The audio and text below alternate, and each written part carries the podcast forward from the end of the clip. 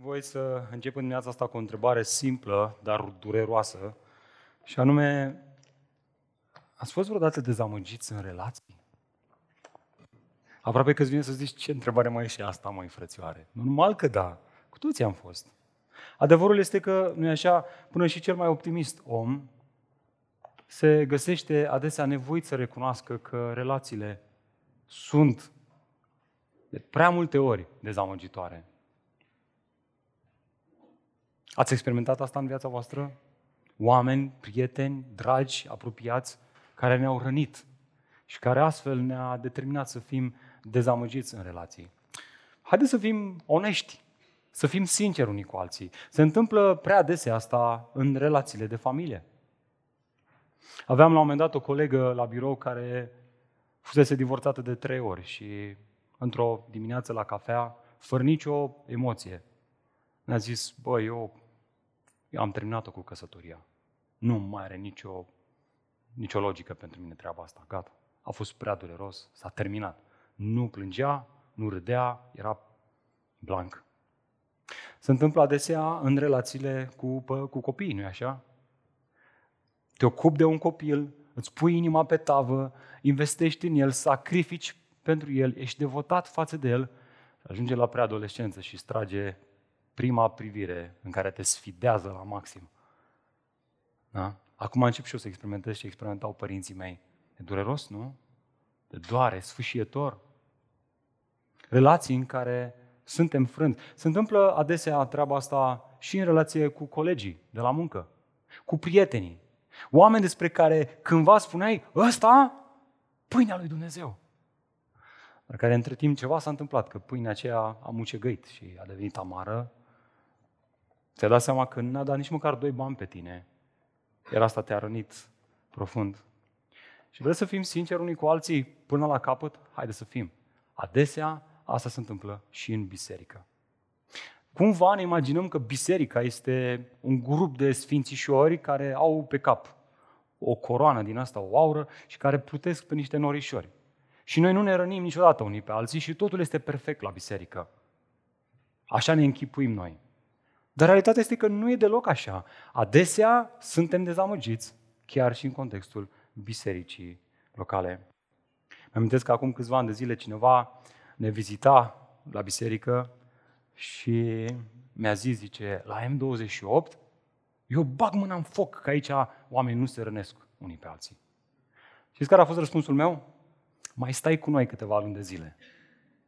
N-a fost cazul, că s-a implicat un pic în slujire, mi-a cerut ceva, i-am spus că nu se poate și a fost așa de dezamăgit, că eu am fost cel care l-am dezamăgit și a plecat și n-a mai venit la biserică. Asta este realitatea. Ne dezamăgim în relații. De fapt, acesta este un subiect pe care prea adesea nu-l luăm să-l discutăm. Ce ar fi în dimineața asta să facem asta? Haideți să vorbim despre asta, să vorbim despre mecanica dezamăgirii în relații. Haideți să vorbim despre acele lucruri care ne dor. Haideți să nu le băgăm sub preș. Haideți să vorbim despre ele.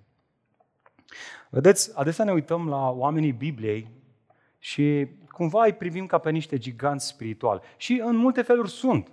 Ei apostolii Domnului Iisus Hristos, care, da, au fost oameni, dar au fost oameni speciali pe care Dumnezeu i-a ales să scrie revelația lui Dumnezeu pentru noi, oamenii. Dar sunt oameni giganți spirituali, dar oameni sunt și ei. Cu toate astea ne închipuim că oamenii ăștia au trăit o viață perfectă și că n-au fost niciodată dezamăgiți în relațiile lor. Poate adesea ne uităm la picturi, dacă ne plac picturile, sau mergem în aceste biserici în care vezi aceste picturi extraordinare cu Apostolul Pavel, cu Apostolul Petru și zici, wow, oamenii ăștia au fost perfecți. Spre exemplu, vreau să vă aduc în atenția voastră o, o pictură care a fost uh, sculptată în lemn prin anul 1886, care ilustrează momentul în care Apostolul Pavel termină de scris epistola aceasta pe care noi am studiat-o în ultima perioadă, 2 Timotei, ca să-i o încredinteze lui Tihicus pentru a fi dusă la Efes, la Timotei. Și te uiți și spui, wow, ce relație, ce apropiere, omul acesta credincios, Tihicus, care s-a dus chiar în închisoare după Pavel, care a scris această scrisoare pentru a duce mai departe. Și l avea și pe Timotei, și l avea și pe Titus, și l avea și pe Barnabas, și avea și ceilalți apostoli de la Ierusalim. Pavel, Pavel avea numai relații extraordinare. El n-a fost dezamăgit în relații, totul a fost perfect. Totul a fost perfect până când, în mintea noastră, până când punem mâna pe această scrisoare și o citim la modul serios. Și citim în ea. Iată dezamăgirea unui apostol în, în relațiile de slujire pe care le avea. Mai întâi, el spune că se simțea singur. De asta îi scrie lui Timotei, Timotei, străduiește-te să vii la mine cât mai repede. Mai mult, vreau să observați că Pavel se simțea trădat chiar. De asta el îi scrie lui Timotei, Demas, din dragoste pentru veacul de acum, m-a părăsit. Mai mult, se simțea rănit. Aș vrea să observați ce spune el, cuvintele sale. Alexandru, căldărarul, mi-a făcut mult rău. Ba mai mult, se simțea părăsit. Motiv pentru care spunea el, nimeni nu a stat alături de mine. Și toți m-au părăsit. Dragilor, dezamăgirea în relațiile de slujire este reală. Sunt reale. Sunt reale. Și adevărul este că câtă vreme ai o relație superficială cu cineva, pe care îl ajuți în niște chestii și te dezamăgește, e ok, treci mai departe, nimic în regulă. Însă nu este la fel atunci când uh, te ocupi de cineva.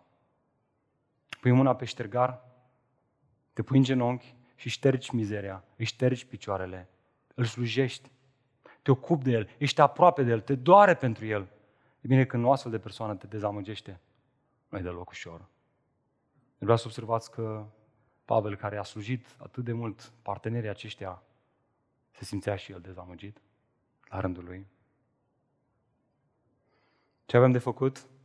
Iată ideea centrală, iată ce avem de făcut, iată ce încerc să argumentez în dimineața aceasta. Sper prin Duhul lui Dumnezeu să, reuș- să reușesc să o fac. Iată ceea ce cred că spune acest ultim pasaj pe care îl avem înaintea noastră din a doua scrisoare către Timotei. Dacă ți notițe, notează-ți asta și te rog, meditează săptămâna asta la gândul acesta. Ascultă, atunci când te simți dezamăgit în slujire, soluția nu este negarea. Adică să bagi mizeria sub preș. Dar auzi, nu este nici refularea, adică să sari la gâtul lui. Și soluția este în altă parte. Soluția se găsește în curajul de a înfrunta realitatea și durerea, de prea multe ori, prin harul Domnului nostru Isus Hristos. Cred că asta spune Apostolul Pavel. Și sper că nu mă credeți. Sper că vreți să vedeți voi asta în Scriptură. Amin? Nu sunt gândurile mele, nu vin cu ideile mele. Cerc doar să expun ceea ce Apostolul Pavel a scris. Așa că haideți să deschidem împreună în 2 Timotei și haideți să citim ultimile cuvinte pe care le-a scris Apostolul Pavel în această scrisoare extraordinar de frumoasă pe care am studiat-o și noi, verset cu verset. Astăzi terminăm aventura noastră în această carte cu un pasaj despre dezamăgire, dezamăgiri chiar în relații. 2 Timotei, capitolul 4, citim de la versetul 9 până la final. Cine a deschis? Un amin sau și eu? Bravo, mă, sunteți studenți atenți. Place. Străduiește-te să vii la mine cât de repede. Demas, din dragoste pentru veacul de acum, m-a părăsit și s-a dus la Tesalonic. Crescenț s-a dus în Galația, iar Titus în Dalmația. Numai Luca este cu mine. Ia-l pe, Marcul, pe Marcus și adul cu tine, pentru că mi este de folos în slujire. Pe Tihicos l-am trimis la Efes. Când vii, adu și mantaua, te rog, cea pe care am lăsat-o în Troa, în Carpos, precum și sulurile, dar mai ales pergamentele. Alexandru Căldărarul mi-a făcut mult rău. Omul va răspăti după faptele lui. Păzește-te și tu de el, pentru că s-a împotrivit foarte tare cuvintelor noastre. La primul meu răspuns de apărare, nimeni nu a stat cu mine. Și toți m-au părăsit. Să nu-l se țină în considerare lucrul acesta, pentru că Domnul a stat lângă mine. El m-a întărit, pentru că, pentru ca prin mine proclamarea Evangheliei să fie dusă la împlinire și toate neamurile să o audă. Și am fost scăpat din gura leului. Domnul mă va scăpa de orice lucru rău și mă va mântui pentru împărăția lui cerească. A lui să fie slava în vecii vecilor. Amin. Salute pe Prisca și Aquila și pe cei din casa lui Onisifor. Erastus a rămas în Corint, iar pe Trofimos l-am lăsat bolnav în Milet. Străduiește-te să vii înainte de iarnă. Eubulos, Pudens, Linus, Claudia și toți frații te salută. Domnul să fie cu Duhul tău. Harul să fie cu voi. Amin. Dragilor, aș vrea, înainte de a studia acest pasaj verset cu verset, să ne mai rugăm o dată. Dacă ne vizitezi pentru prima dată, am vrea să spunem că noi credem cu toată ființa că omul, prin capacitățile sale intelectuale proprii, nu poate înțelege acest pasaj. E nevoie de o forță spirituală pe care Scriptura o numește Duhul Sfânt, ca să ne descopere adevărul. Așa că haideți să ne rugăm ca Duhul Dumnezeu să ne deschidă ochii să vedem. Tată, îngenunchez înaintea Ta pentru că vreau să recunosc înaintea bisericii și înaintea Ta că despărțit de Tine nu pot face nimic. Eu, cuvintele mele, nu pot aduce rod, dar cuvintele Tale au adus mereu rod. Doamne, vrea Tu să faci ca cuvintele Apostolului Pavel să rezoneze puternic în inimile noastre a tuturor? Doamne, știu că aici sunt oameni care au fost drobiți în relații, părăsiți, abandonați, parteneri de afaceri care i-a, pur și simplu i-au trădat. Doamne, te rog, ajută-ne să vedem ceea ce Apostolul Pavel vrea să vedem și în toate astea să-L vedem pe Hristos strălucitor. În numele Iisus Hristos ne-a rugat toate acestea. Amin. Dragilor, iată întrebarea cu care plonjăm în acest text în dimineața aceasta, și anume, bun, e adevărat. Adesea în relații suntem dezamăgiți, însă întrebarea este ce să facem atunci când suntem profund dezamăgiți în slujirea altora, în relațiile de slujire cu ceilalți. E bine, când mă uit la acest text, văd trei răspunsuri. Iar aceste răspunsuri se aplică, să știți, în toate palierele, la toate nivelurile de slujire și de relații pe care le avem noi. În familie, relații cu partenerul, cu copiii, peste tot. Okay? Suntem dezamăgiți, iată ce să facem. Mai întâi asta, nu te azăți. Nu-ți fie frică să recunoști realitatea. Asta este primul lucru pe care aș vrea să îl vedem din textul acesta. Uitați-vă cu mine încă o dată în versetul 9. Apostolul Pavel începe cu asta. Străduiește-te să vii la mine cât de repede. Aș vrea să ne reamintim unde era Apostolul Pavel în timp ce scrie această scrisoare. Într-o închisoare mamertine. Nu era un loc mai urât în primul secol, în Imperiul Roman, decât aceste închisori care se aflau la 12 metri adâncime în pământ. Mirosea urât, șobolani, era, era, mă rog, frig nu era, că la răcoare de obicei e temperatura ideală mereu. Dar fără lumină, fără aer, era o gură doar, de, doar suficientă cât să intre un om acolo jos, în adâncime, pe unde venea oxigenul, era rău. Era într-o situație destul de dificilă. Se simțea părăsit de toți. Observați, observați însă ceva special aici. Spre deosebire de noi, lui nu este frică să recunoască că are nevoie de prezența și mângâierea unei alte persoane. Fusese dezamăgit în relații și cu toate astea nu este teamă să recunoască că se află în starea aia și că în starea aia fiind are nevoie de mângâierea prietenilor săi. Pavel nu acționează așa cum adesea o facem noi atunci când suntem dezamăgiți în slujirea altora. Adesea noi experimentăm efectul pendulului. Ne ocupăm cu toată inima noastră de cineva, aproape că îl sufocăm, ne dezamăgește și după aia spunem noi, nu mai trebuie. Să nu mai aud de el. Nu mai vreau să-l bag în seamă. Nu mai întrebe. Nu și Pavel. Pavel era dezamăgit, recunoaște asta, dar în același timp recunoaște și că avea în continuare nevoie de ajutor. Așa că aș vrea în continuare, în cuvintele Apostolului Pavel, să vedem realitatea dulce, amară a relațiilor de slujire. Haideți să fim onești unii cu alții, haideți să nu ne mai păcălim unii pe alții, haideți să privim viața într-un mod real. Mai întâi, din cuvintele lui Pavel învățăm că această, aceste relații prezintă unor relații infidele și destrămate. Uitați-vă cu mine în versetul 10. Demas, din dragoste pentru veacul de acum, m-a părăsit și s-a dus la Tesalonic.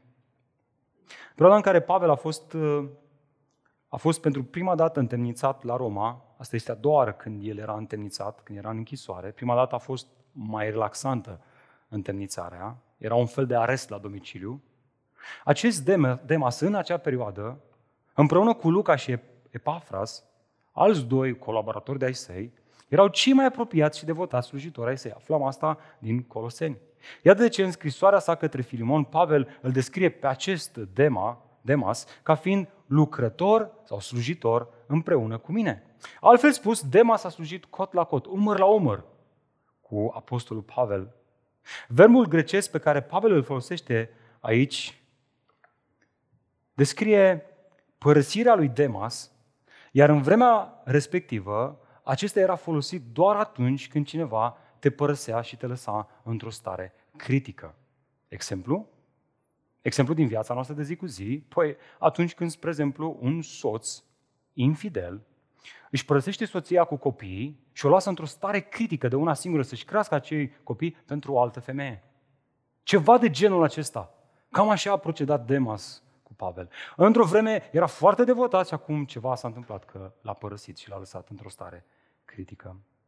Observați acum, Pavel nu fardează relațiile din cadrul slujirii creștine. Este cât se poate de real. El spune, astfel de relații se întâmplă adesea și sunt extrem de amare. Nu sunt deloc dulci. Poate au fost odată dulci, dar acum sunt cu atât mai amare. Asta este viața în lumea pe care o trăim noi. Vremuri grele despre care ne-a spus Apostolul Pavel. Apoi, dacă continuăm să studiem acest pasaj, vedem și relații fidele, dar îndepărtate.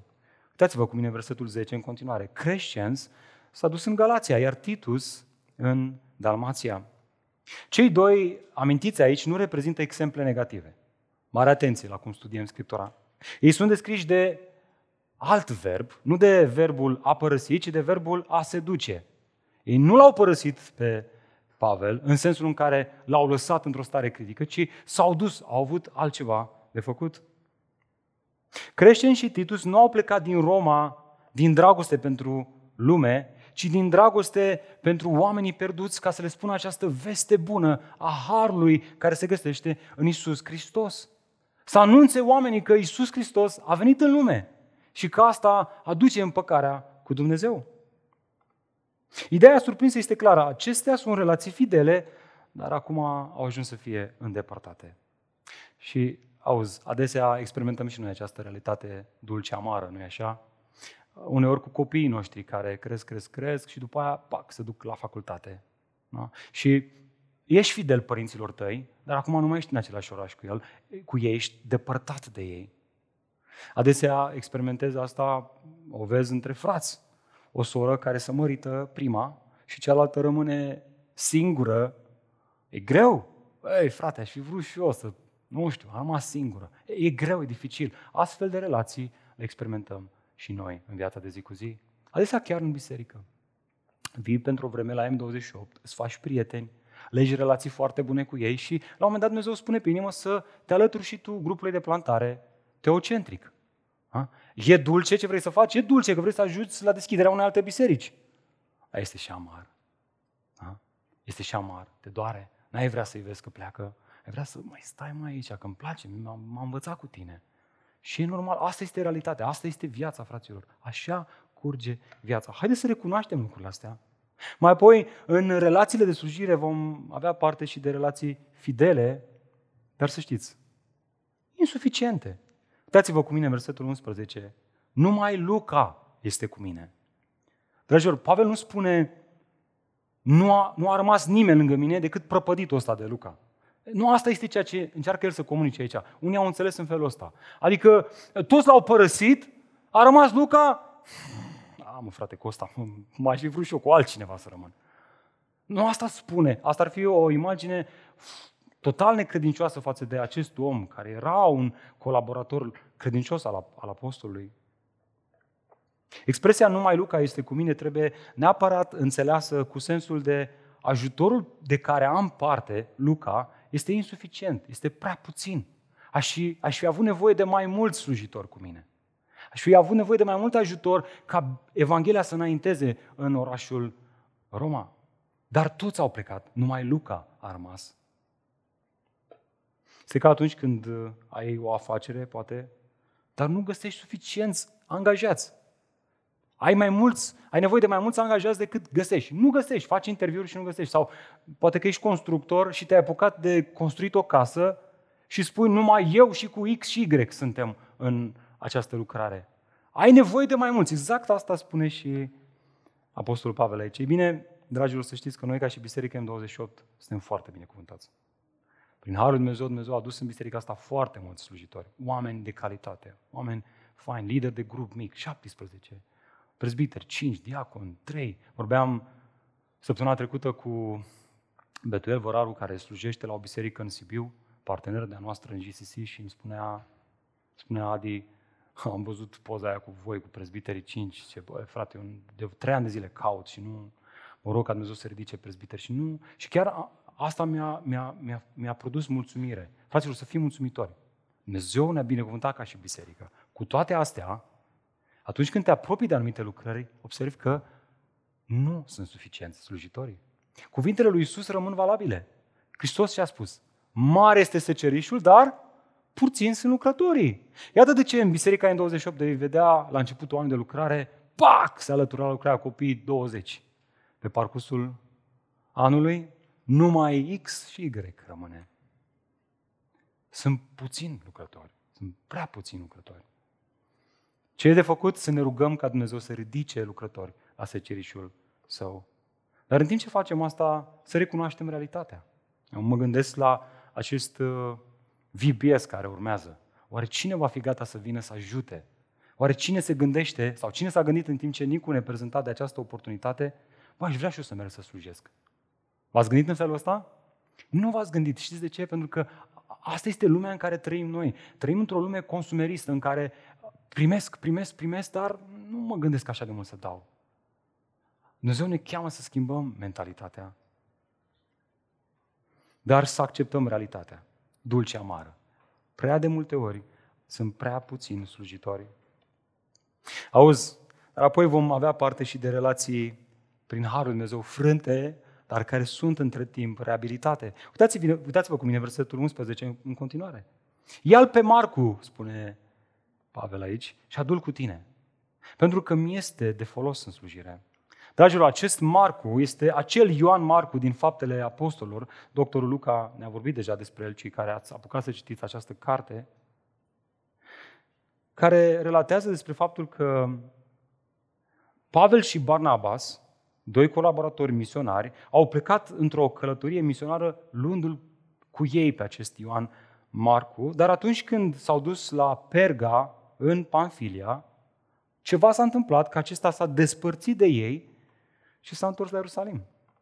Nu știm exact motivul, dar este clar din acea relatare că Pavel nu le găsea scuze scuzabile, dacă vreți.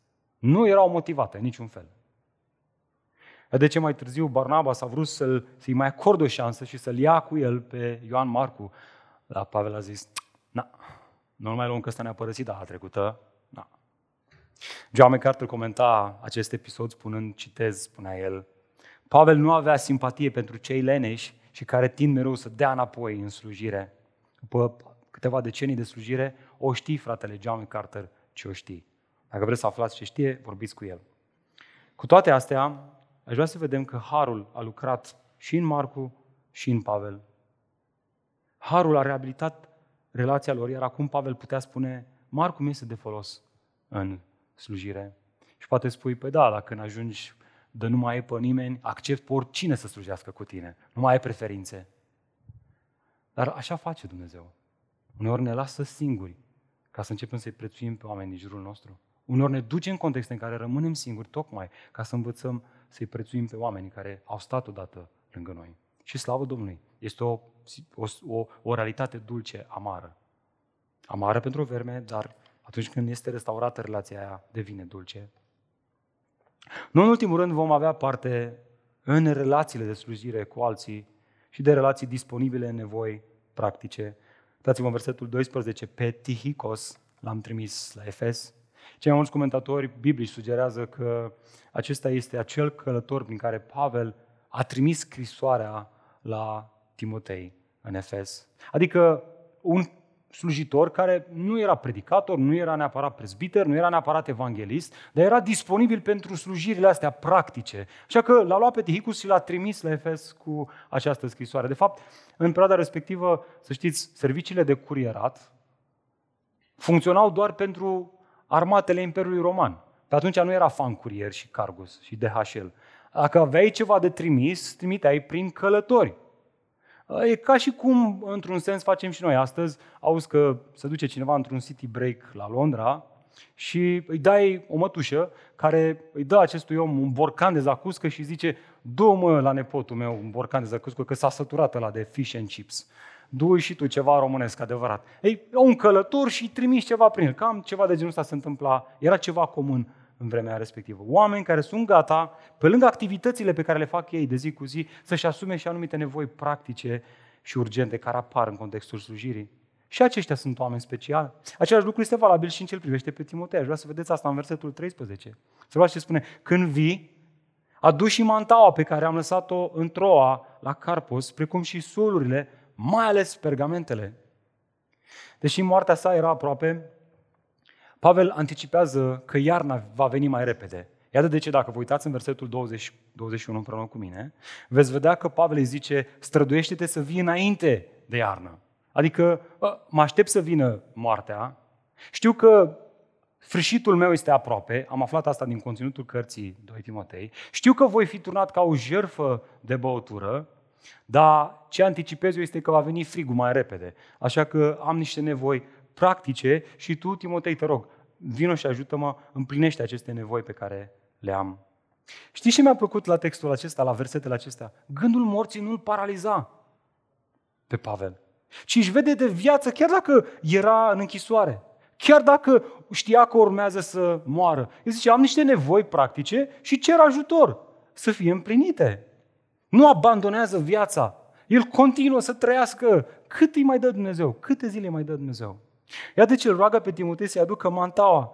Dragilor, aceasta era o haină de lână mare și grea pe care ei o foloseau în vremea respectivă fie pentru pe parcursul zilei să se învelească cu ea de frig, ca un fel de palton sau ca o geacă de la Columbia în zilele noastre, și seara ca o plapumă sau ca o, nu știu, ziceți voi, ca o pilotă ca să te învelești de frig.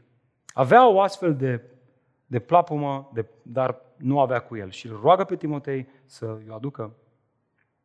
Apoi mai avea ceva nevoie, avea nevoie și de suluri, dar mai ales de pergamente. S-au făcut multe spe- speculații pe afirmația asta. Adevărul este că este foarte dificil să stabilim care este natura acestor scrieri. Puteau fi aproape orice. Puteau să fie acte legale de care el avea nevoie în la judecată, la tribunal. Puteau să fie cărți cu temă seculară, puteau să fie cărți cu temă spirituală, puteau să fie chiar ceva suluri din Vechiul Testament. Puteau fi orice. Cert este că el avea nevoie de cărți. Avea nevoie de asta. Iată ce ne învață toate lucrurile astea. Ce ne învață, iată prima lecție a dezamăgirii pentru noi. Dragilor, ascultați. În timp ce recunoaștem fără frică realitatea dulce, amară a slujirii Harului Hristos, ne dă putere să continuăm să recunoaștem că depindem unii de alții. Auzi? Indiferent în ce stare ai fi, oricât de dezamăgit ai fi în relații, Harul lui Hristos te învață și îți dă putere să recunoști că în continuare ai nevoie de ceilalți din jurul tău. Haideți să fim sinceri. Atunci când suntem dezamăgiți în relațiile din slujire, devenim adesea atât de răniți încât spunem noi, nu mai îmi trebuie nimic. Am terminat-o, gata, ce minciună grozavă aduce satana în urechile noastre. Există unul singur, independent. Știți cine este acesta? Dumnezeu. Dumnezeu este singurul independent. Noi oamenii suntem creația lui Dumnezeu și asta ne face să fim dependenți. Iar modul prin care Dumnezeu vrea să ne manifestăm dependența aceasta este prin relațiile dintre noi. Avem nevoie unii de alții, chiar dacă adesea suntem dezamăgiți. De ce autorul cărții evrei spune atât de frumos? Să nu renunțăm la strângerea noastră la oaltă, așa cum au unii obiceiul, ci să ne încurajăm unii pe alții, cu atât mai mult cu cât vedeți că ziua se apropie. Am învățat în seria noastră că vremurile din urmă sunt grele și că ele au această caracteristică, că sunt ciclice. Războaie, pandemii, epidemii, probleme. După aia mai, mai, mai vine o perioadă de relaxare. După aia are și începe o perioadă grea, dificilă. O criză economică. Nu? Mulți dintre noi ne așteptăm la asta. Am auzit că ar veni o criză. Dragilor, în toate astea, Pavel spune, avem nevoie unii de alții. Modul în care Dumnezeu vrea să ne trecem prin astfel de momente dificile nu este de unul singur, ci având această dependență sau interdependență unii față de alții. Recunoaște asta, măi frate, nu mai fi așa de mândru. Recunoaște asta. Ai nevoie de alții, ai nevoie de soția ta. Te-a dezamăgit? Așa este, dar și tu ai dezamăgit-o pe ea. Ea are nevoie de tine, tu ai nevoie de ea. Te-au dezamăgit copiii? Așa este. Nu e așa că după o zi de plecat de acasă, nu știi cum să faci, să aduci mai repede înapoi acasă. Băi, prea liniște, prea, prea toate obiectele stau pe loc. Să vină copilul înapoi acasă, să, să miște chestii prin casă, că nu mă simt confortabil. Avem nevoie unii de alții.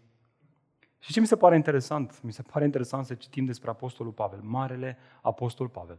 Biblia spune că atingea o batistă, o lăsa acolo și veneau alții, treceau pe lângă batista aia și erau vindecați. Și Apostolul Pavel, acest Apostol Pavel, spune că el are nevoie de Timotei, de tânărul Timotei, să vină să îl mângâie. Mi-a plăcut așa de mult cum a comentat John Stott aceste versete. E un comentator biblic pe care personal îl prețuiesc mult, îl consult adesea. Citez, iată ce spunea el, cuvintele sale. Atunci când sufletul nostru este singuratic, avem nevoie de prieteni. Pavel avea nevoie de Timotei. Când trupul nostru este rece, avem nevoie de haine. Pavel era rece, avea nevoie de o haină. Când mintea noastră nu prea are activitate, avem nevoie de cărți, nu de Netflix. A recunoaște acest lucru nu este nespiritual, este uman. Acestea sunt nevoile naturale ale bărbaților și femeilor muritori, ale mele și ale tale. Dragul meu, te rog să reții asta, oricât de rănit ai fost în slujire, dacă rămâi singur, să știi că asta nu face altceva decât să expună mândria ta. Ai impresia că te vei descurca de unul singur. Și poate că te vei descurca din punct de vedere fizic. Vei avea banii să-ți cumperi o altă geacă care să-ți țină de cald. Dar așa cum ne țin de cald relațiile apropiate, nu e nimic altceva în lumea asta. Avem nevoie de oameni în jurul nostru. Iar pandemia ne-a învățat asta. Haideți să recunoaștem în dimineața asta, fără frică, cu curaj. Amin? Iată al doilea lucru pe care îl văd în acest text. Ce să facem atunci când suntem profund dezamăgiți în slujirea altora? Nu-ți fie frică să recunoști durerea. Nu-ți fie frică să recunoști durerea. Dați-vă cu mine versetul 14. Pavel chiar merge mai departe. El spune, adesea relațiile din slujire sunt dulci amare. Și în timp ce scria toate astea, parcă îl și văd cum punea penița deoparte și se gândește, unele relații sunt dulci amare, altele sunt doar amare. Așa că haideți să vă vorbesc despre asta. Uitați-vă în versetul 14. Alexandru, căldărarul, mi-a făcut mult rău. nu e nimic dulce aici, a fost mult rău. Domnul îi va răsplăti după faptele lui. Interesant este că în vremea respectivă numele Alexandru era ceva extrem de obișnuit. Ar fi putut fi oricine. Mulți aveau numele Alexandru. Iată de ce Pavel simte nevoia să îl identifice și să spună că acesta este acel Alexandru, căldărarul. Oare ce mai fi însemnând și asta, nu? Ar trebui să te întrebi, cine este acesta, mă? ce cu numele ăsta căldărarul? Eu mă gând, m-am gândit prima dată la căldări. Și am zis că e unul care făcea căldări. Și parțial e adevărat. Deoarece expresia aceasta, în vremea respectivă, era folosită în dreptul acelor lucrători în cupru sau metale, în special a celor care confecționau idoli din aceste metale. E bine, acesta este acel Alexandru care a stat împotriva lui Pavel, în special împotriva predicării lui Pavel. Ori asta ne face, sau ar trebui să ne facă, să ne dorim să săpăm și mai adânc. Să vrem să știm contextul. Nu poți să te grăbești să tragi concluzie pe pasajul ăsta până nu înțelegi contextul. Ori asta, dacă stăm să citim Biblia, ne vom da seama că are de-a face cu ceva ce se întâmpla în Efes, dar în toată Asia Mică în acele vremuri. Vă mai amintiți de Demetrius, numele acesta, pe care Doctor Luca îl numește în faptele apostolilor argintarul, Demetries argintarul. Acesta era un făurător de idoli din argint, care erau de fapt templul zeiței Diana, Artemis o numeau ei acolo, care avea, era de fapt un templu în miniatură, așa cum mergi pe la Roma și îți cumperi și tu un coloseum în miniatură. El făcea asta din argint sau din metale prețioase și le vindea oamenilor ca să se închine lor. Deci era, erau idoli pe care oamenii le luau acasă. Autorul cărții faptelor apostolilor ne spune că acesta, această lucrare aducea nu puțin câștig. Era prosper, era o afacere care funcționează, care funcționa în Efes. Oamenii erau băgați puternic în idolatrie atunci și astăzi, într-o formă mai contemporană. Iată ce ne spune Iată ce ne spune autorul cărții Faptelor Apostolilor despre această situație, despre acest Demetrius. Ascultați.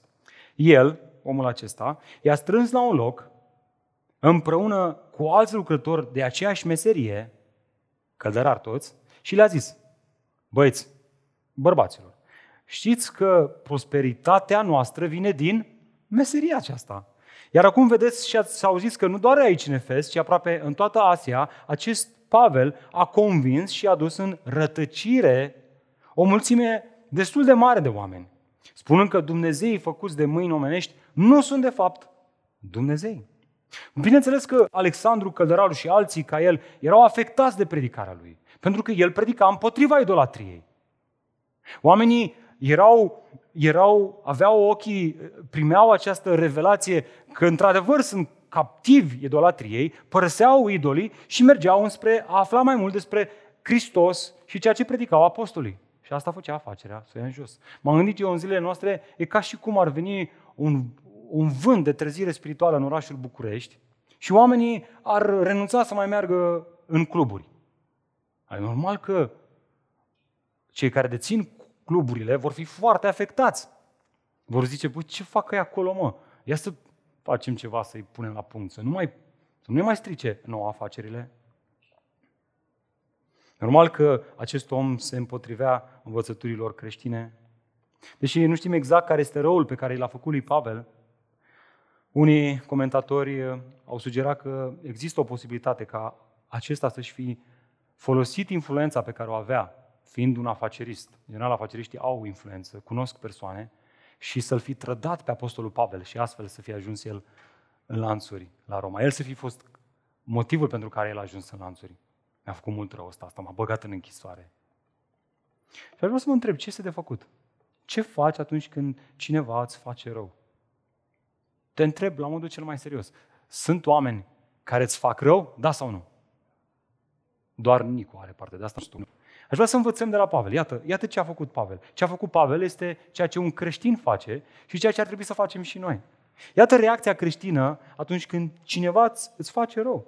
E bine, când mă uit în versetele astea, văd câteva lucruri. Mai întâi, văd că creștinul recunoaște răul, dar auzi, stă departe de rău. Uitați-vă în versetul 15. 15. Păzește-te și tu de el. Adică eu m-am păzit de el, de Alexandru, te rog, Timotei, stai și tu departe de el, pentru că s-a împotrivit foarte tare cuvintelor noastre. Și ce facem noi adesea? Când cineva ne face rău, ce facem? Pare rău că n-am o mânecă așa să arăt. Suflecăm mânecile, luăm așa puțin degetele, da mă că eu stau bine pe argumentare și filozofie, îi arăt eu lui.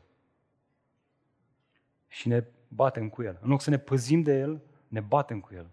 Și realitatea este că devenim ne întărim inima, suntem răniți, rănim, suntem răniți și suntem distrași și defocalizați de la ceea ce avem noi de făcut. E bine, Pavel nu face asta și îl învață pe Timotei, ucinicul său, să nu facă asta. Și prin această epistolă ne învață și pe noi. Să face cineva răul, rău, recunoaște răul, dar stai departe de el.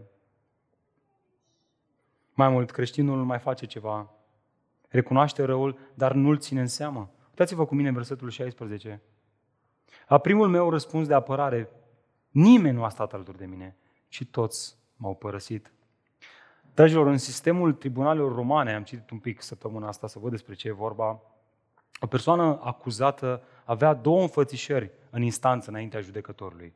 Le numeau ei prima acțiune și secunda acțiune.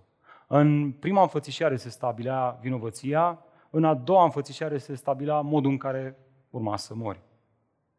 Pavel face referire aici la prima înfățișare. El acolo avea nevoie de apărare, sau dacă vreți în limbajul nostru modern, de martori, de oameni care să vină lângă el în, înaintea judecătorului și să depună mărturie în favoarea apostolului Pavel.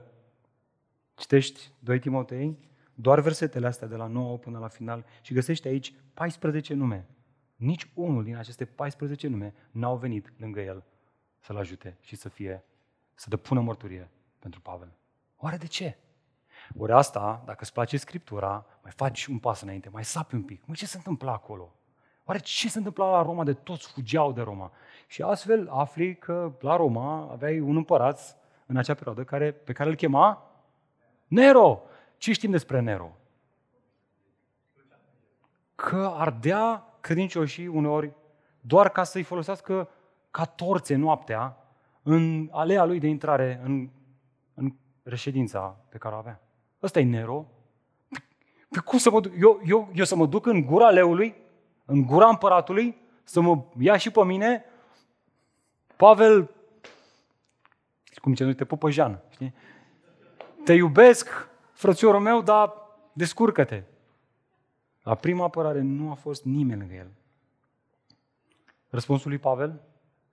Uitați-vă voi în Scriptură. Versetul 16 să nu li se ia în considerare lucrul acesta. Bă, vă spun că eu am fost uimit, am zis, bă, incredibil. Incredibil. Să nu li se ține seama. Nu le luați în considerare. Nu luați în considerare răul acesta. Iată, dragilor, a doua lecție a dezamăgirii pentru noi în relațiile de slujire. Timp ce recunoaștem fără frică durerea și răul din slujire, Harul lui Hristos ne dă puterea să nu ținem scorul greșelilor să nu facem asta. Să nu trecem într-un nouț câte greșeli ni s-au făcut și să liberăm, să iertăm. Să iertăm. Vedeți, adesea uităm ce este harul. Ne-am învățat cu termenul acesta. Harul este o bunăvoință manifestată față de cineva în ciuda faptului că acesta nu merită acea bunăvoință. Prin definiție, asta înseamnă să fii creștin. Cineva care a experimentat harul nu în relație cu oamenii, ci în relație cu Dumnezeu. Dragilor, harul manifestat de Dumnezeu față de noi nu este și nu poate fi reprezentat de ceea ce face un părinte cu copilul său. A greșit, i-a zis că o să fie pedepsit și trece cu vederea. Dumnezeu este un Dumnezeu drept, să știți. El spune că plata păcatelor este moartea, condamnarea veșnică. Fiecare dintre noi dacă suntem păcătoși, nu știu dacă vă considerați unul, dacă suntem păcătoși, vom sta înaintea judecătorului și vom da socoteală pentru faptele noastre. Harul manifestat față de aceștia nu are în vedere Dumnezeu să uite și zice, băi, mi îmi place de asta, mă. Uite-te la el, uite-te mă la el, ce frumos, mă, uite cum a trăit el la ăștia pe pământ. Hai că lasă să trec. Îi zice lui Petru, hai, lasă să treacă, că e ok, mi-e place de el. Nu, nu, nu. În ziua aceea, judecătorul ne va condamna pe toți. Cu excepția unora, care în ziua aceea, pe care Iisus îi știe, va spune, Tată, eu am plătit pentru ei. Sângele meu a plătit pentru ei. Tată, ai uitat înțelegerea pe care am făcut-o înainte de întemeierea veacurilor? A fost în planul nostru. Am venit și am, am murit pentru ei. Și asta i-a, le-a schimbat viața, asta le-a răscumpărat viața. Marele preot, în ziua aceea, care vine lângă tine și ți apărarea, este ceea ce înțelegem noi că este harul manifestat în Dumnezeu.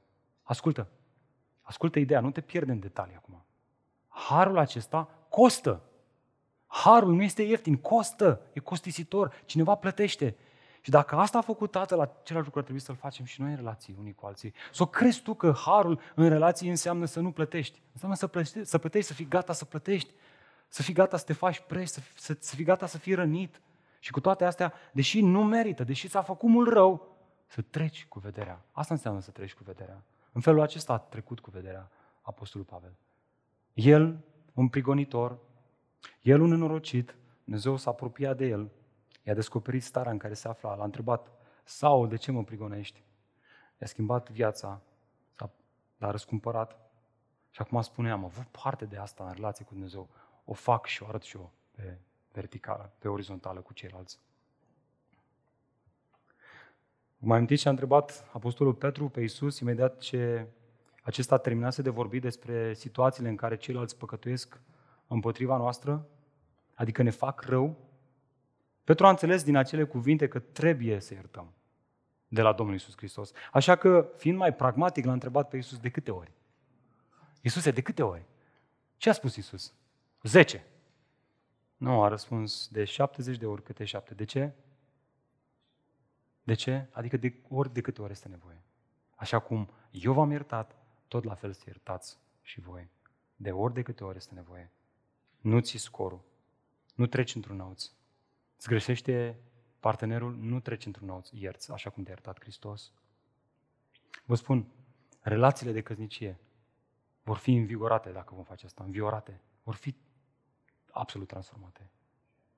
Dacă, dacă am iertat cum ne-a iertat Hristos, relațiile de căsnicie, relațiile cu copiii, relațiile, toate relațiile noastre orizontale vor fi transformate de această putere a Harului.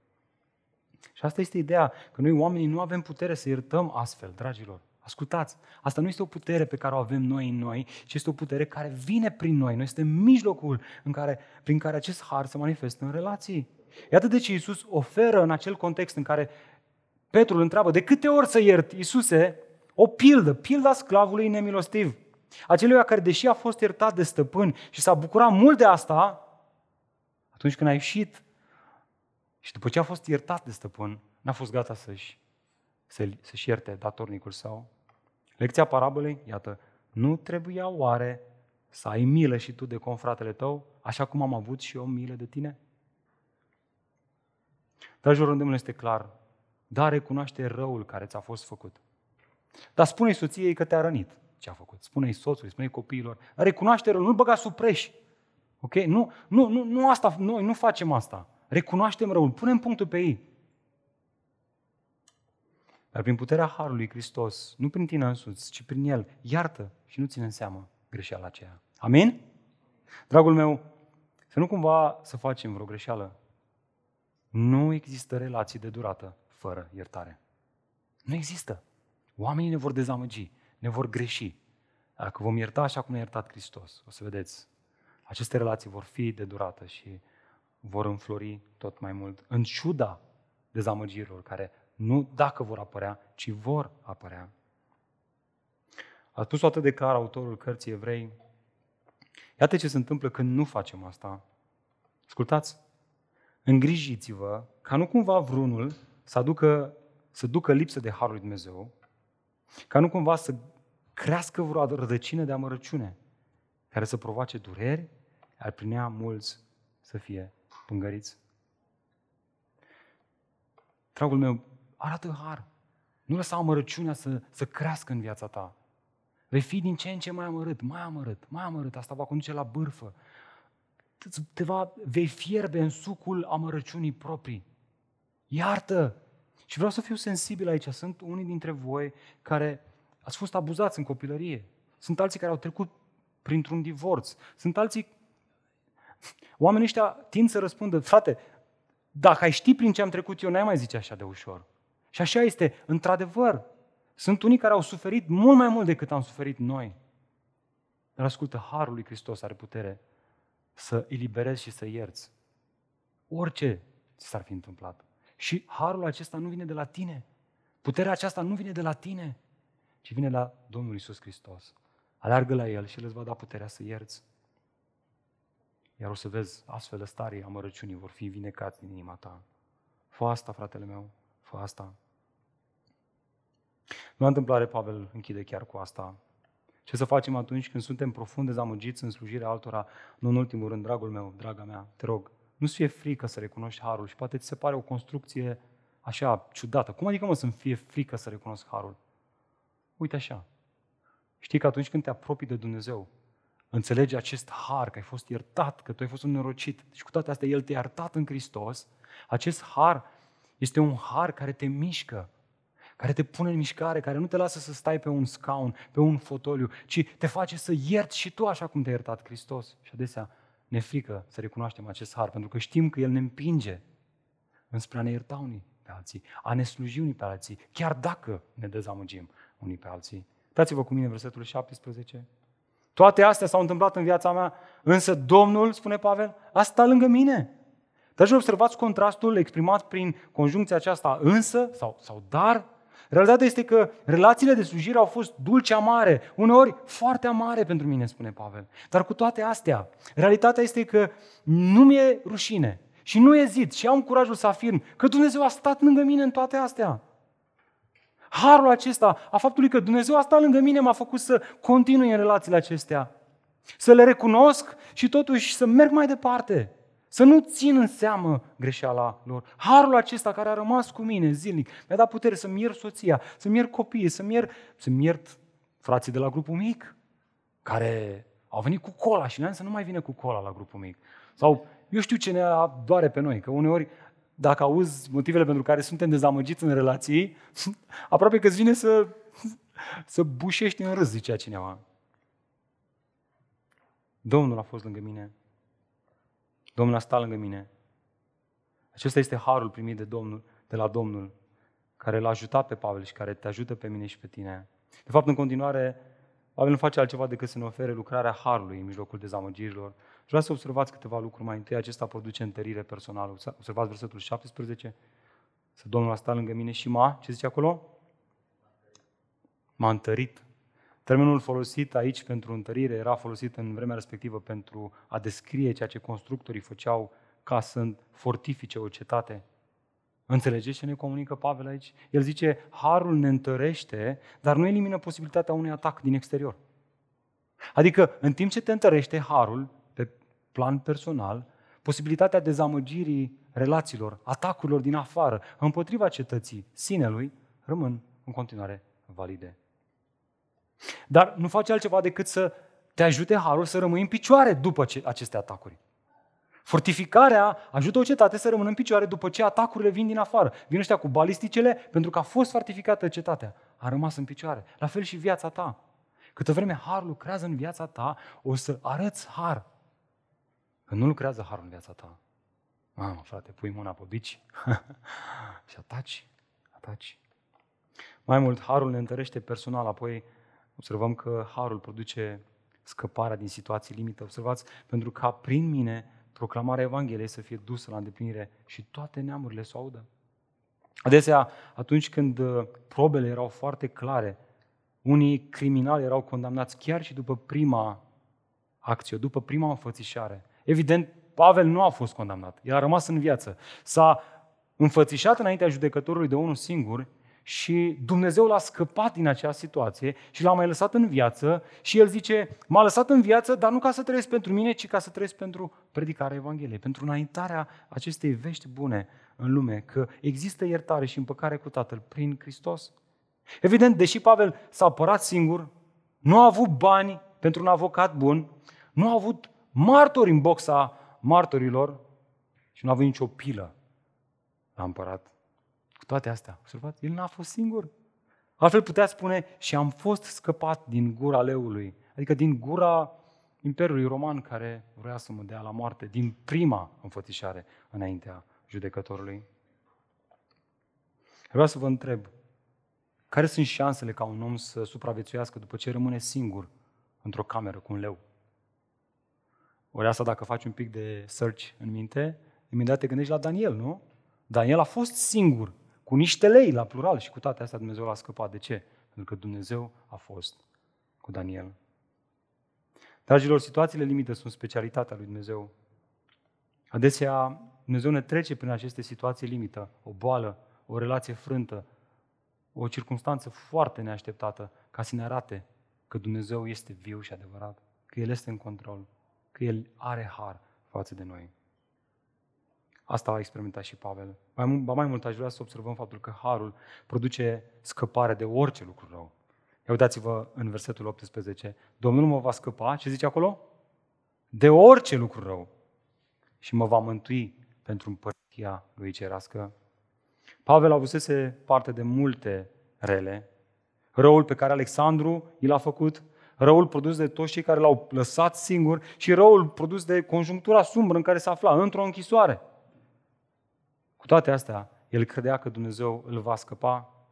Ascultați, omenește vorbind, nu are niciun sens să spui asta, să spui că Domnul te va scăpa de orice lucru rău, în timp ce tu aștepți să, să vină călăul cu securea sau cu toporul ascuțit și să-ți taie gâtul. El asta spune. Spune, Dumnezeu mă va scăpa de orice lucru rău, în timp ce mai devreme ne-a spus că era gata să fie turnat ca o jertfă de băutură și că simte că sfârșitul vieții lui este aproape. Observați? Deci el, el știe că răul vine în fața lui și el zice, Dumnezeu mă va scăpa. Oare de ce? Ce îl face pe Pavel să gândească în felul acesta? Știți ce, fraților? Spre de noi astăzi, în lumea aceasta, Pavel fusese eliberat, harul le eliberase de lumea aceasta. Pentru el a trăi însemna Hristos și a muri era un câștig. Dacă rămânea în viață sau murea, pentru el era tot voi fi mântuit și tot voi urmări împărăția lui Dumnezeu. Eu sunt călător în lumea aceasta. Eu, eu, eu, doar, eu doar trec prin lumea aceasta. Eu, eu mă duc spre veșnicie. Cetățenia mea nu este de roman sau de evreu. Cetățenia mea este din ceruri. Eu mă drept în direcția respectivă. Prin urmare, fie că Dumnezeu mă va scăpa temporar de lucrurile rele acestei lumi sau scăparea de lucrurile acestei lumi va fi moartea mea, nu-mi pasă. Fie că mor, fie că trăiesc, eu sunt al Domnului. Wow! Ce perspectivă! Ce, ce, ce viață binecuvântată are cel care gândește în felul acesta, care a, a avut parte de această revelație prin Duhul Sfânt la nivelul inimii lui și crede cu toată ființa lucrul acesta. Iată de ce Pavel exclamă într-o închinare la adresa lui Dumnezeu, a lui să fie slava în vecii vecilor. Amin. Efectiv, explodează într-o laudă. Nu știu, te face și pe tine să explodezi într-o laudă gândul acesta că nu mai ești legat de lumea asta?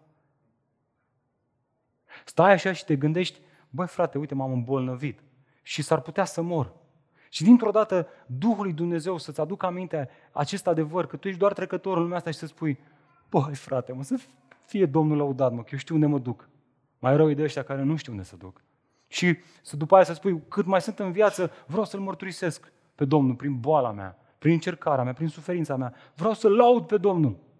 Ați puțin și voi, nu? Să mergi la un spital, să vrei să încurajezi cineva care e într-o fază terminală, credincios. Și te duci acolo, băi, mă, să-l încurajezi pe ăsta, să zic ceva din... Și la un moment dat te așezi pe un scaun și stai cu minte și asculți și nu mai zici nimic. Când îl vezi ce, ce încurajare e omul ăla pentru tine și cum îl laudă pe Dumnezeu și spune, băi, eu nu-mi pasă, eu mă încred în Dumnezeu, știu că merg la Tatăl. Și zici, wow, cât de tare asta. Exact așa cum spunea și psalmistul, Domnul este de partea mea, nu mă voi teme. Ce îmi va face omul?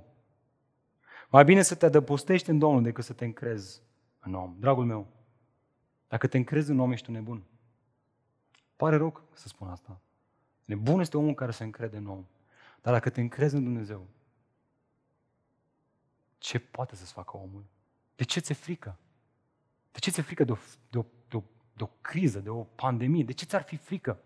Dacă ești al Domnului, dacă viața ta este veșnică, de ce ți-ar fi frică?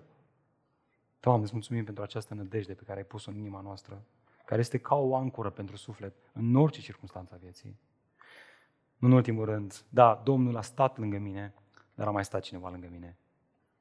Harul Lui Dumnezeu a făcut ca totuși niște prieteni credincioși să stea și ei lângă mine. Ia uitați-vă versetul 19. N-au stat ei aproape, aproape de mine, dar totuși vreau să-i salut, pentru că ei sunt credincioși. Sper că spune salute pe Prisca și Aquila, cei misionari cu care lucrase Pavel și erau dragi inimii sale, și pe cei din casa lui Nisufor, un om care și-a deschis casa pentru Pavel. Erastul s-a rămas în Corint, iar pe Trofimos l-a lăsat bolnav în Milet. Străduiește-te să vii înainte de iarnă.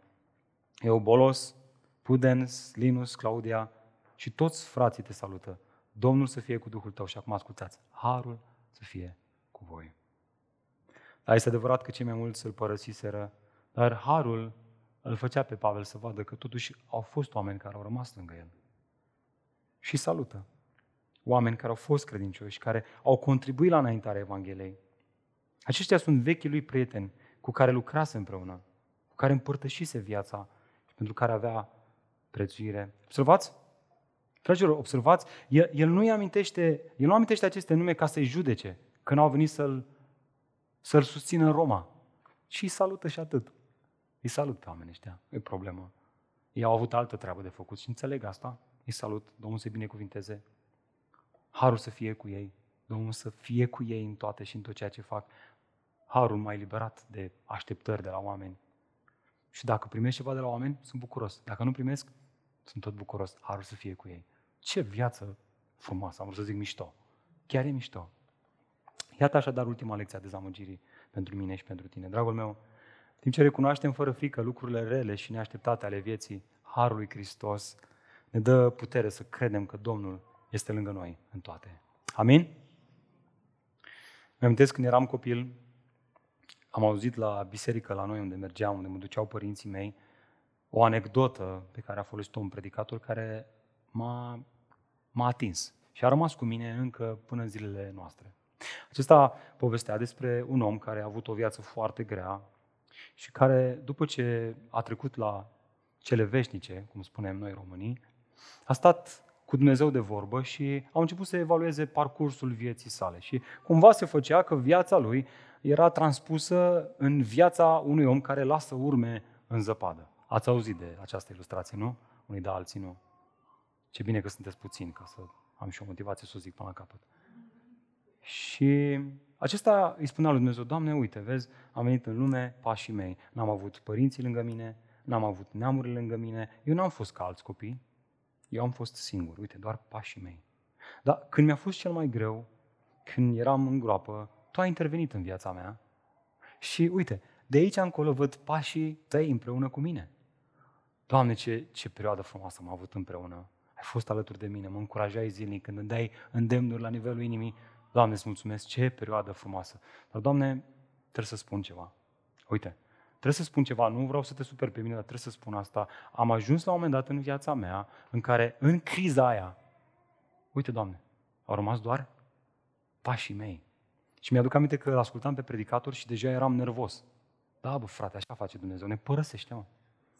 Băi, ce, ce înseamnă asta, mă? Vă spun, copil fiind, în biserică, cum e Robert aici, mă gândeam, eram deja nervos. Și eram, ia să văd ce răspunde Dumnezeu, că nu e corect. La care predicatorul zice, și Dumnezeu i-a răspuns acestui om, atunci când vezi doar urmele unui singur om pașii, de fapt eu te-am luat în brațe și te-am cărat prin toate circunstanțele vieții. Ai trecut prin ele pentru că eu am fost alături de tine și te-am luat pe brațele mele puternice. Dragilor, chiar nu știu ce credeți voi despre Dumnezeu. Dar dacă Dumnezeu și-ar lua mâinile de peste noi, cea mai mică problema noastră este că am muri. Asta e cea mai mică problemă. Cea mai mare problemă este că vom muri și vom da socoteală înaintea lui Dumnezeu și pentru că El și-a luat mâinile de peste noi, nu vom avea un mare preot, milos, care să ne apere. Vom fi de unii singuri, nu în fața unui judecător roman, ci în fața unui judecător suprem, Marele Rege, Regele Hristos. Și că aș vrea să îți atrag atenția că cel mai mare har al faptului că Dumnezeu este cu tine este harul îndreptățirii prin credință. Credința în Hristos, că în ziua aceea te va apăra. Asta te ajută să treci prin toate. Asta mă ajută să trec prin toate. Iată de ce Apostolul Pavel, vorbind despre necazuri, strâmtorări, persecuții, foamete, lipsă de îmbrăcăminte, pericole sau sabie, le scria celor din Roma care treceau prin toate astea aceste cuvinte. Ascultați! Însă, în toate aceste lucruri suntem mai mult decât învingători. Să treci prin toate astea și totuși să zică sunteți mai mult decât învingători. Prin Cel care ne-a iubit. Că sunt convins că nici moartea, nici viața, nici îngerii, nici conducătorii, nici lucrurile prezente, nici cele viitoare, nici puterile, nici înălțimea, nici adâncimea, nici o altă creație nu vor fi în stare să ne desparte de dragostea lui Dumnezeu care este în Hristos Iisus, Domnul nostru. Biserică, astăzi terminăm 1 și 2 Timotei. 1 Timotei ne-a învățat că biserica, în mecanismele ei, este chemată să apere adevărul Evangheliei. 2 Timotei ne-a învățat că trebuie să suferim pentru acest adevăr. Astăzi, Dumnezeu vrea să ne învețe că în această suferință uneori asta înseamnă și dezamăgiri relaționale. Asta e. Cu toate astea avem nevoie unii de alții. Recunoști asta? Recunoaște asta. Avem nevoie unii de alții. Avem nevoie unii de alții. Toate astea, dar nu de unii singuri, ci împreună cu toți cei care vor să trăiască o viață evlavioasă. Așa că vreau să te invit în dimineața aceasta să ne ridicăm și să plecăm capetele într-o rugăciune simplă pe care să o facem. Hai să ne ridicăm, să ne rugăm. Doamne, am vrea să-ți mulțumim că, deși adesea am crezut că am rămas de unii singuri, totuși Tu ai rămas alături de noi. În boală, în suferință, în falimente, în datorii, în plata datoriilor, în... unii chiar au trecut printr-un divorț, printr-un deces a unui drag, a unei persoane drage din familie. Doamne, mulțumim că în toate astea te putem recunoaște pe Tine. Tu ai fost alături de noi. Tu ai fost bun cu noi. Doamne, ne cerem iertare că adesea am trecut prin aceste situații și am crezut că ne-am descurcat de unii singuri. Că am făcut-o prin puterele noastre, dar de fapt Tu ne-ai dat mijloacele de ieșire de acolo, de la Tine au venit. Așa că vreau dimineața aceasta să ne întoarcem și să spunem că Te iubim. Vreau să ne întoarcem să spunem că Te prețuim. Îți mulțumim pentru Biserica M28. Îți mulțumim, Doamne, pentru acei frați care ne-au dezamăgit și care apoi ne-au încurajat. Îți mulțumim pentru fiecare în parte. Mulțumim pentru această relație dulce, amară. Mulțumim, Doamne, că în ea transpiră frumusețea lui Hristos. Singurul prieten care nu dezamăgește, singurul care nu ne lasă baltă, singurul care abia așteaptă în ziua aceea să stea înaintea Tatălui și să ne zică am plătit pentru Adi. Am băut paharul, am băut până la capăt. Eu am plătit pentru păcatele Lui. Doamne, îți mulțumim, anticipăm ziua aceea să, acum cât suntem pe acest pământ, am vrea să îți spunem că vrem să trăim pentru gloria Ta. Și am vrea să primești închinarea noastră dimineața aceasta, dintr-o inimă sinceră. Doamne, Te iubim. Tu mereu ai fost cu noi. Haideți să cântăm Domnului.